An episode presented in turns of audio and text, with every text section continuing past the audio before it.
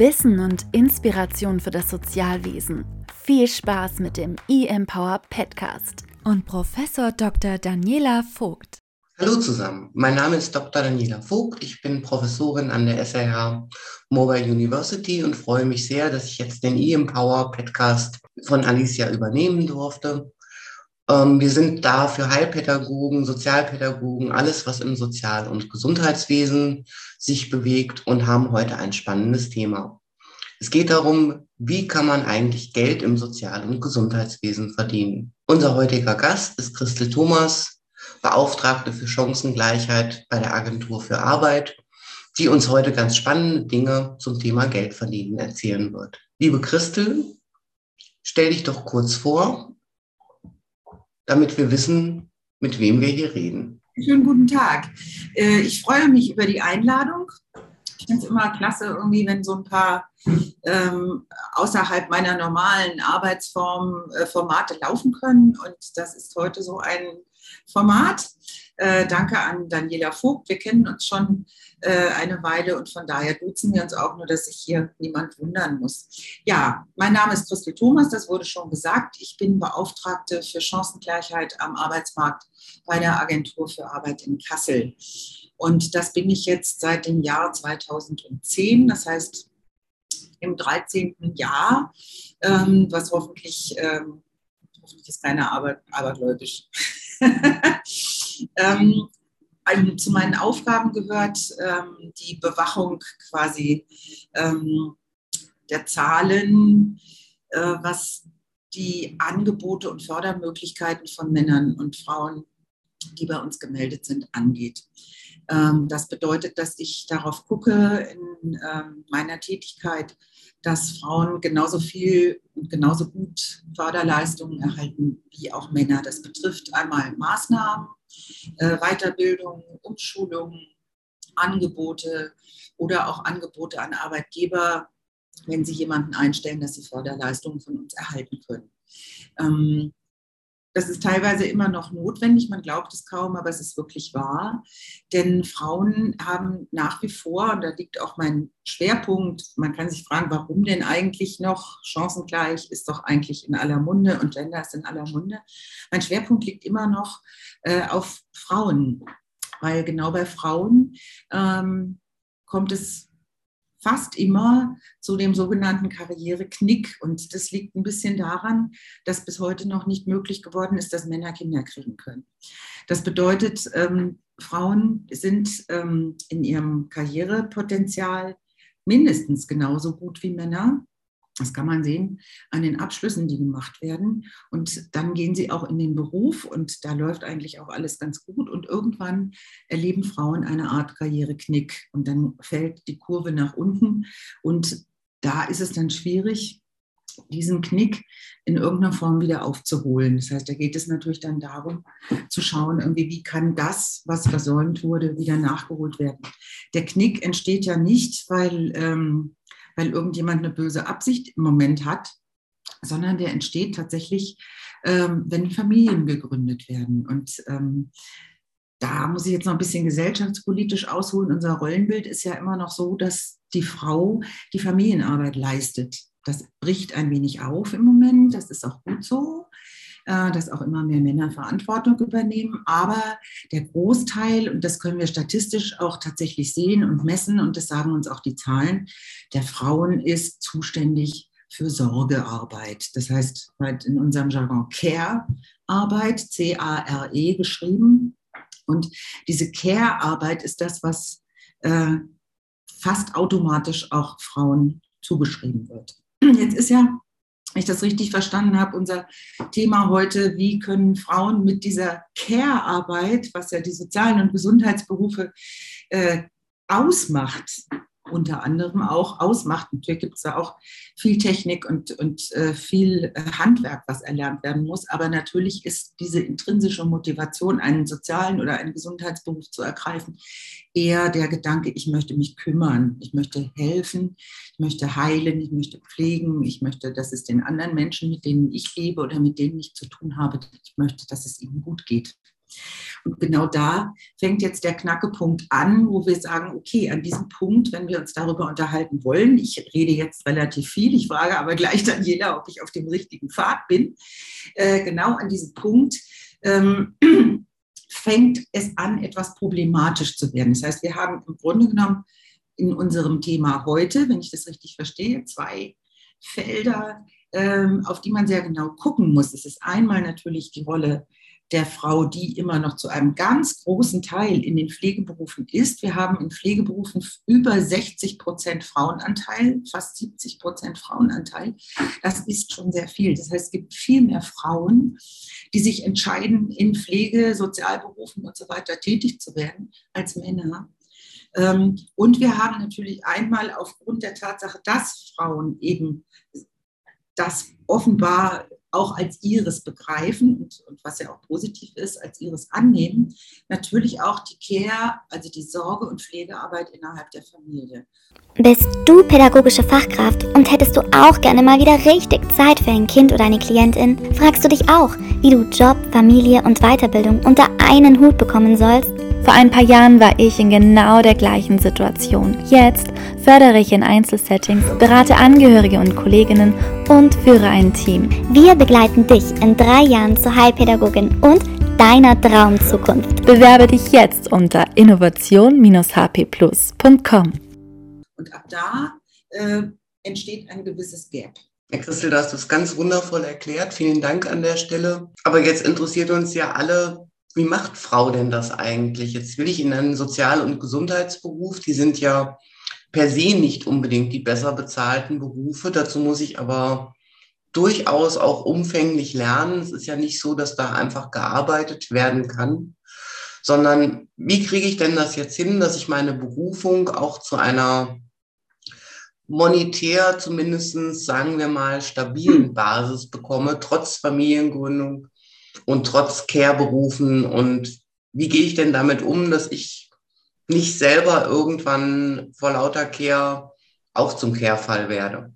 Wie gehe ich damit um? Also natürlich ist es, das sagte ich ja auch, es ist jetzt nicht nur, es reicht ja nicht für Pflege, den Wunsch zu haben, ich möchte mich gerne kümmern. Ja, das reicht natürlich als Profession nicht aus. Das Profession zeichnet sich ja dadurch aus, dass ich einen theoretischen Hintergrund habe, dass ich Fachwissen mir angeeignet habe, das, was ich an Wissen brauche, um professionell zu handeln. Das fängt an bei einer emotionalen Abgrenzung und hört auf bei der richtigen Einstellung von einem Pflegebett. Ja, um das nochmal so zu sagen. Das heißt, die Profession bedeutet, ich bin in der Lage, mit verschiedenen Instrumenten verschiedene Problemlagen anzugehen. Das lasse ich jetzt einfach mal so stehen. Um das also zu professionalisieren, ist es sehr, sehr wichtig, egal in welchem Schwerpunkt ich mich bewege, ob ich Krankenpflege, Altenpflege, Erzieher, Sozialpädagogen und innen, ich muss das ja gendern, nehme, muss es ein Spektrum an Wissen geben, was abrufbar ist. Denn genauso wie verschiedene Menschen sind, sind die Problemlagen auch verschieden. Also von daher ist die Professionalität, die auch ermöglicht, ein wenig über den Tellerrand zu gucken und interdisziplinär mit zum Beispiel Ärzten, mit anderen Fachkräften, mit Psychologen oder sowas zu arbeiten, Schnittstellen zu bedienen, muss ich auch davon Ahnung haben. Und das bedeutet natürlich immer auch eine fundierte Ausbildung machen. Was nicht heißt, dass jetzt jeder Medizin studieren muss, sondern bedeutet, dass ich ganz klar mich ausrichte auf einen Schwerpunkt. Wenn ich jetzt sage, ich interessiere mich dafür, mit alten Menschen zu arbeiten, bin aber vielleicht ein Quereinsteiger oder möchte ich jetzt erstmal relativ schnell arbeiten, gibt es die Möglichkeit, erstmal eine kurze Ausbildung zu machen, in der Assistenz zum Beispiel, um dann darüber eventuell weitergehen zu können. Und da gibt es ja mittlerweile in den ganzen Pflegeberufen, in den sozialpädagogischen Berufen noch nicht, aber in den Pflegeberufen ist ja schon was aufgeweicht, was Ausbildung ermöglicht. Also viele, viele flexible Modelle, die da möglich sind. Ich denke jetzt daran, dass wir ganz viele neue Berufsbilder bekommen. Das fängt mit der Sozialassistenz an, das Alltagsbegleitung, dann die typische Pflegehelferin. Das sind alles Berufe, die in relativ kurzer Zeit erlernt werden können, wo man einen Einstieg bekommt. Aber natürlich geht es dann auch darum, wenn ich da Geld verdienen möchte, weiterzugehen, also darauf auch aufzusatteln. Das bedeutet, es gibt einmal, die Pflegeberufe haben verstanden, dass viele Frauen in den Pflegeberufen tätig sind und haben sich darauf eingerichtet und bieten sehr viele flexible Arbeitszeitmodelle zum Beispiel an, was ganz wichtig ist. Wenn ich eine Familie habe und meine Zeit einteilen muss, meine Energie einteilen muss, dann brauche ich natürlich auch eine Arbeitsstelle, die mir das ermöglicht. Und diese Vereinbarkeitsmodelle, gerade im Pflegebereich, im Gesundheitswesen, die sind in den letzten 10 Jahren sehr, sehr, sehr gestiegen. Also es sind viele Ideen zusammengekommen. Die Arbeitgeber haben sich darauf eingestellt, dass wir einen Fachkräftemangel in den nächsten Jahren absehbar erleben werden, gerade was diese Berufe anbelangt. Das trifft aber auch zum Beispiel auf Erzieherberufe zu, wo es mittlerweile möglich ist, eine duale Ausbildung zu machen, analog zum Beispiel zu technischen Berufen, wo es möglich ist, innerhalb der Ausbildung schon zu arbeiten und schon Geld zu verdienen. Das sind alles berufliche Wege, die gegangen werden können, um, sage ich mal, zu vermeiden, selbst in dieses Loch reinzufallen. Also ich habe jetzt vielleicht ein Kind bekommen oder ein zweites Kind bekommen, bin darauf angewiesen, in Teilzeit eine Ausbildung zu machen oder in Teilzeit eine Stelle zu finden. Das kann ich relativ gut in diesem sozialen Bereich, ja, weil die Angebotspalette dort relativ gut ist. Jetzt geht es ja immer darum, wie viel Geld ist jetzt eigentlich viel Geld? Natürlich ist es so, dass ich mit einer fundierten Ausbildung, also mit einer Fachpflegeausbildung zum Beispiel, gar nicht so wenig Geld verdiene. Natürlich für das, was ich leisten muss, denke ich mal, okay, was ist viel, was ist wenig. Das differiert in den Bundesländern, was gezahlt wird, und differiert natürlich auch von Einrichtung zu Einrichtung. Und da ist in der Pflege auch nochmal ein anderes Problem. Aber ein Circa-Gehalt liegt bei circa 3.000 bis 3.500 Euro brutto in der gut ausgebildeten, qualifizierten Vollpflege. Bin ich ein Assistent oder habe ich eine Helferstelle, kann ich da mal locker 1.000 bis 1.500 Euro abziehen, was ich brutto verdiene. Also da sind die Gehälter natürlich nicht so hoch. Was aber nicht bedeutet, dass es sinnlos wäre, damit einzusteigen. Das meine ich nur damit. Es geht nur darum, wenn ich eingestiegen bin, habe ich Möglichkeiten, auch innerhalb der Pflegeberufe einen weiteren Weg zu gehen. Das heißt, es gibt überall Möglichkeiten, sich weiter zu qualifizieren, sich fachspezifisch zu qualifizieren, in andere Richtungen zu gehen, das eigene Wissen auszubauen und dann daraufhin auch eine Art Karriereaufbau zu machen. Was natürlich immer ganz eng verknüpft ist mit dem, wie sieht meine Situation aus. Muss ich Geld verdienen, weil ich vielleicht geschieden bin oder mitten in der Scheidung bin, in der Trennung, eine Trennung erlebe? Oder habe ich ein stabiles soziales Umfeld, was mir ermöglicht, auch mal abzugeben zu Hause, meine soziale Verantwortung zu Hause, ja, damit ich mich um eine soziale Verantwortung im Beruf kümmern kann? All das sind Faktoren, die gerade für Frauen eine richtig große, wichtige Rolle spielen. Wenn ich das geregelt habe oder wenn ich so etwas regeln kann, dann gibt auch der Pflegebereich und der erzieherische, pädagogische Bereich mir viele Möglichkeiten. Ich komme ja selber aus dem pädagogischen Bereich, bin Sozialpädagogin und bin auch darüber verschiedenste Wege schon gegangen. Das heißt, ich habe eine Quereinsteigerkarriere gemacht bei der Agentur für Arbeit.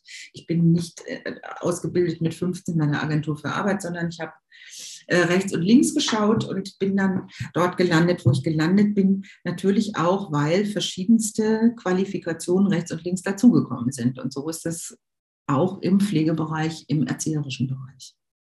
Ich habe jetzt eine ungefähre Hausnummer genannt, was man verdienen kann.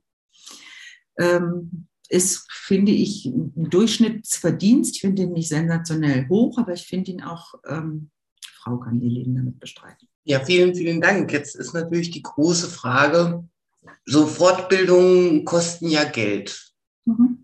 Und natürlich kann ich die steuerlich absetzen, aber das ist ja erstmal eine sehr spannende Idee. Macht es denn Sinn, vielleicht bei so einer Arbeitsagentur zu fragen, wenn ich mich dahin wende, wann denn, warum denn, an wen denn? Auf jeden Fall macht es Sinn. Also an wen denn ist relativ einfach. Die Beauftragten für Chancengleichheit sitzen in jeder Agentur, in jeder größeren Agentur, arbeiten Kolleginnen von mir. Das ist also jetzt keine spezielle Stelle für Kassel, sondern die Stelle gilt bundesweit. Also in jeder größeren Arbeitsagentur gibt es auch eine Beauftragte für Chancengleichheit. Und das sind die ersten Ansprechpartnerinnen, die gewählt werden können, um dann im Haus weiter zu lotsen. Also wir kriegen sehr viele Anfragen genau an diesem Punkt von Frauen, die wissen möchten, ich stehe in der persönlichen Situation, was kann ich machen, wo sind die Alternativen, wer kann mich unterstützen. Und dann lotsen wir im Haus weiter und vermitteln weiter an genau die Kolleginnen und Kollegen in den Fachabteilungen, die dann dafür zuständig sind. Es kommt jetzt darauf an, handelt sich das um eine Wiedereinsteigerin, die nach der Familienzeit wieder zurück möchte und sich vielleicht nochmal verändern will? Oder gibt es andere Problemlagen oder schon eine ganz lange Zeit, wo jemand raus ist und neu wieder rein möchte, sich beruflich umorientieren will, aus welchen Gründen auch immer. Da gibt es aber immer Möglichkeiten und die Agentur für Arbeit hat auch da angefangen, sich weit zu öffnen und bietet relativ gute Möglichkeiten an, sich umzuorientieren, weiterzubilden und so weiter. Muss ich denn da arbeitslos zu sein? Den Status Arbeitslosigkeit, also direkt arbeitslos bei uns gemeldet sein, nein. Also wir sind auch durchaus offen für Frauen, die zu uns kommen, natürlich auch Männer, die zu uns kommen, aber wir reden ja jetzt erstmal, das ist so eine Berufskrankheit von mir, also für Menschen, die zu uns kommen, die erstmal beraten werden. Jeder hat ein Anrecht, darauf, bei uns beraten zu werden und kann jederzeit einen Gesprächstermin vereinbaren. Es ist nicht unbedingt zwingend nötig, bei uns den Status arbeitslos zu haben. Da reden wir von der stillen Reserve. Ja, ganz wunderbar. Dann sind wir schon fast am Ende. Erstmal vielen Dank. Ja, meine Frage ist natürlich, gibt es noch was, was du zu dem Thema unbedingt loswerden wolltest? Ja, gibt es. Es gibt ja diesen Gender Pay Gap. Das bedeutet, dass es immer noch so ist, dass Männer mehr verdienen als Frauen. Das ist bei uns im Pflegeberuf auch so. Dieser Gender Pay Gap hat unterschiedliche Ursachen. Eine Ursache ist, dass zum Beispiel Frauen in der Teilzeit sehr oft hängen bleiben. Ja? Verständlicherweise in einer Teilzeitarbeit zu sein, wenn ich meine Familie habe, um die ich mich kümmern muss, wenn die Kinder klein sind und so weiter. Aber die Erfahrung zeigt, die Frauen bleiben sehr häufig in Teilzeit hängen. Ich sage jetzt bewusst hängen, weil Teilzeit heißt, ich verdiene weniger Geld. Wenn ich weniger Geld verdiene über längere Zeit, dann erwerbe ich mir immer weniger Ansprüche hinterher auf die Rente. Das heißt, wir programmieren über ausschließliche Teilzeitarbeit Altersarmut vor.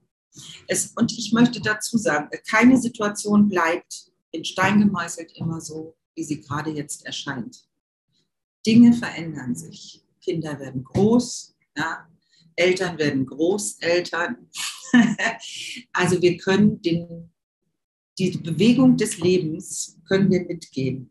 Und in dem Moment, wo es mehr Kapazitäten gibt, für sich selber gut zu sorgen, und das heißt auch, nicht nur irgendwie sich was Gutes zu essen zu machen, sondern es bedeutet auch, selbstständig zu bleiben, unabhängig zu bleiben, eigenes Geld zu verdienen, für das eigene Leben auch mit vorzusorgen, heißt auch mein eigenes Geld haben.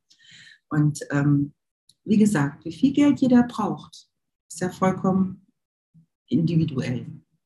Aber jeder braucht. Und jeder möchte unabhängig und frei sein. Dazu gehört auch die Anpassung, wie viel Arbeit, wie viel Zeit für Arbeit gebe ich in mein Leben rein, um eigenständig bleiben zu können. Und das ist natürlich ein großer Appell. Wir haben super Teilzeitmodelle, es ist richtig toll, aber es bedeutet auch, weniger Geld zu haben. Das muss sich jeder klar machen. Ja, liebe Christel, genau. An dieser Stelle herzlichen Dank. Du hast sehr, sehr viel Interessantes gesagt. Ich denke, unsere Hörer und Hörerinnen können damit bestimmt einiges anfangen. Ich danke dir vielmals für deine Zeit und schön, dass du da warst. Vielen Dank. Ciao, ciao. www.innovation-empower.com. Hier findest du weitere fachliche Inspirationen für dich, deine persönliche Weiterentwicklung und deine Berufung. Ich freue mich sehr, wenn wir uns bei der nächsten Podcast-Folge zum 15. eines Monats hören. Also, liken, teilen und bis zum nächsten Mal.